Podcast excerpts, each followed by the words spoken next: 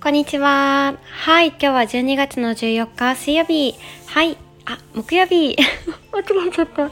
はい。こんにちは。ヨガライフスタイリストの月香です。大阪北節を拠点に日常にお花が咲くような心柔らかくご機嫌な暮らしの始まりをテーマにヨガの時間と空間をトータルでスタイリングして日々の中に提案とお運びをしています。はい。こんにちは。はい。思いっきり間違えました。木曜日でした。はい。今日もねお昼間とっても晴れてましたねポカポカだったうんやっぱり朝晩はねどうしても冷えますねもう夜になるとほんと外出たくなくて 本当にいかにねお家でぬくぬくできるかあの朝一からね頑張ってたくさん動いたりいろんな活動をしながら夜はね最近はゆっくりしたり。うん、あとね丁寧にご飯を作ってみたりとか最近ね4時とかからね結構あの暗くなるじゃないですか。なのでその時間からキッチンにねよく立ったりもしています。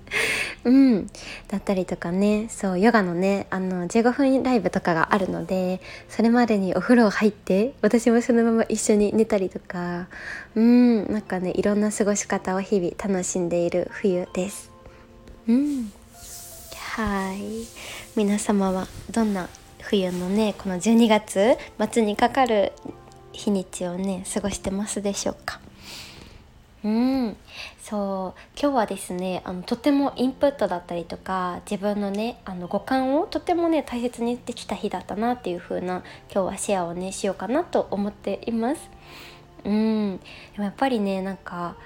私にとってもそうだしこうやってみんなにヨガの時間だったりとか空間をお届けさせてもらったりとかこのなんだろうな幸せの始まりとなる場所うん、開かせてもらっている私としては本当にねこの時間ってもうなくてはならない本当にあの大事な時間だと思っていて、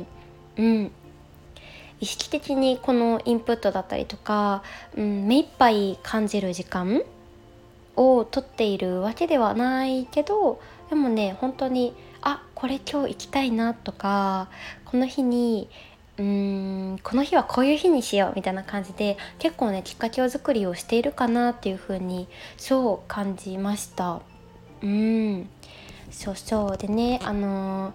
電車でねちょっとあの行ったところにある町があのいろんなねあのなんだろうなサロンさんもお花屋さんもパン屋さんもでねまたあのその場所にですね私の大好きなよもぎ虫屋さんをされている方がですねついにサロンオープンされるということでまたねあの私の幸せルートが増えてるんですけどうん。そうそう今日はですねあの阪急の豊津駅にある、うん、あのママノアさんっていうねアロマトリートメントとかされているサロンさんなんですけどそこにですねあの本の日っていうあのただただゆっくり過ごす時間っていうねあの場所を開いてくれる日があるんですよ。うんでねあのオーナーさんゆきこさんのあのセレクトの本とかも本当にめちゃめちゃに大好きでうんその時にね必要なことを教えてくれるような本にね絶対出会えるんですよ。うん、ねでなんかあこの静かな時間1時間半の枠なんですけど本当にねあの空間に行っただけでああ帰ってきたみたいなほっとする気持ちになれたりとか、うん、その日ね選ぶ本にあ自分自身こんなこと考えてたんだなだったりとかたくさんのねインプットだったりとか気になるワードだったりとかねいろんなものがねあのー、なんだろう大切にキャッチできる時間なんですよね。これって本当にすごいなって思ったのが、うん、なんか本とかってなんか読もう読もうって思ったりとかうーんお家の中での時間を作ることだったりとかカフェに行くのもねもちろん私もめちゃめちゃしますしいいんですけどそれとはねまた全然違った特別な時間なんですよね。うん本当にねあの誰もいない空間ゆきこさんとま2人なんですけど本当にあのなんだろうな言葉では表せない幸せに満ち溢れる時間と空間で、うん、ただひたすらに静かな時間が取れる場所、うん、何もしなくてよくって何かを目的として行かなくていい、うん、そのねあの場所本当にね大切すぎてゆきこさんにもね本当に2023年たくさんお世話になったし。うんこの年末はですねなんだかたくさんこのあの年にねお世話になった方に直接会いに行くっていうのを大事にしていたりとかうん直接感謝を伝えること、うん、なんか自分自身がね本当にありがとうっていう締めくくりを私にとってもあの、できるようなそんなことも大事にしていました。はい。でねそのままいちこさんにもたくさんのご挨拶をさせてもらってそうでですね近くにあるのがもう大好きな大好きなお花屋さんです。もうそのねお花屋さんブローチさんっていうお花屋さんなんですけどもうねこのオーナーさんのセレクトのお花がたまらないですね。本当に私ツイッターにねあの住んで結構長いし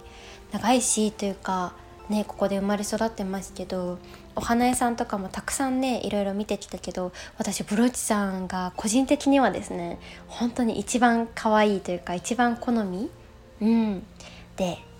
大好きなんです。是非行ってみてください皆さん。本当に歩いてすぐでね、うん、駅からも近いんですけどそう。ね今日のお花はセレクトして幸せのトークをしてそのままテクテク今度は今大行列のねあの花パン製作所さんというパン屋さんに行って幸せのパンを選んででお家で帰ってきて食べて っていうね本当に幸せな、うん、私のご機嫌サイクルになってますね。もうほんとトヨタに降り立つと絶対にあの行くところ、うん、にはなるんですけど、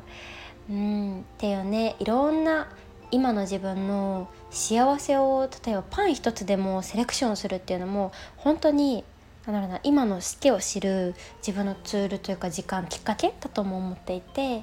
うんいろんなことをね本当に目いっぱい。うん五感で感じてそれが言葉で落とし込めれたりとかいろんな発見があった一日。うん、でその後はですね今日本当にインプット盛りだくさんであのピアノのレッスンだったんですけどうん。ちょっとね本当に幸せすぎて帰り道あの想像してねあの泣きました。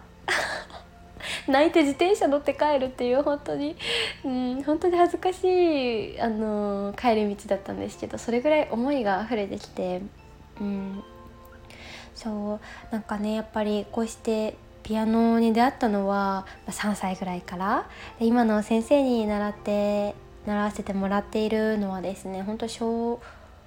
何歳？7歳？6歳？7歳とか？なので本当にねもう約20年ぐらい先生と共にしている感じになるんだけどうーんなんかね何だろう。本当になんかね今までいろんな、ま、ピアノのねいろんないろんなことあったしもう私もね全然レッスン行かない時もあったしみたいなことも振り返りながら今こうやってピアノでも楽しく続けられている。うん本当になんだろうな。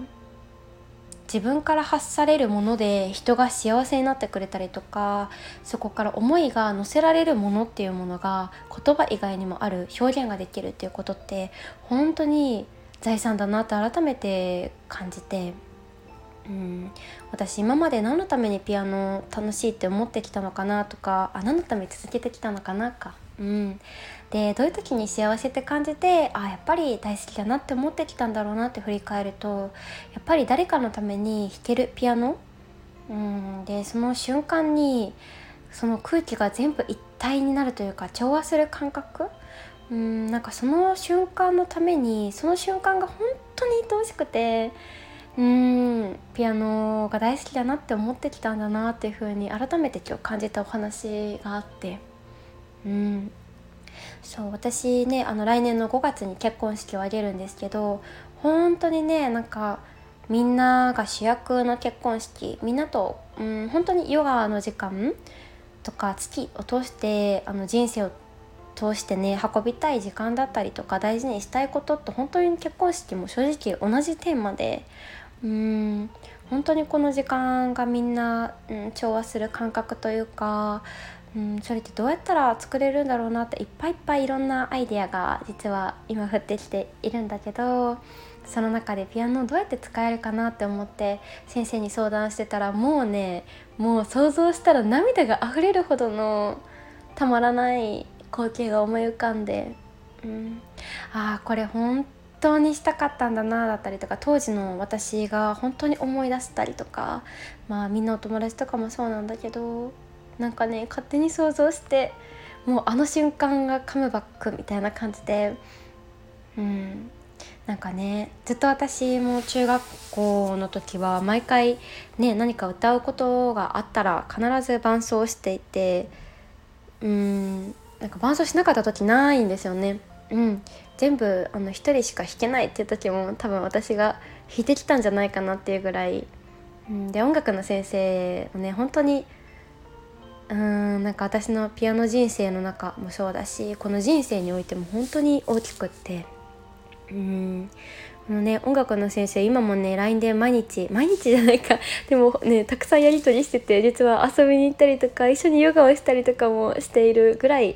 うん本当にね私の人生でもう恩師といえば音楽の中学の音楽の先生なぐらいなんだけど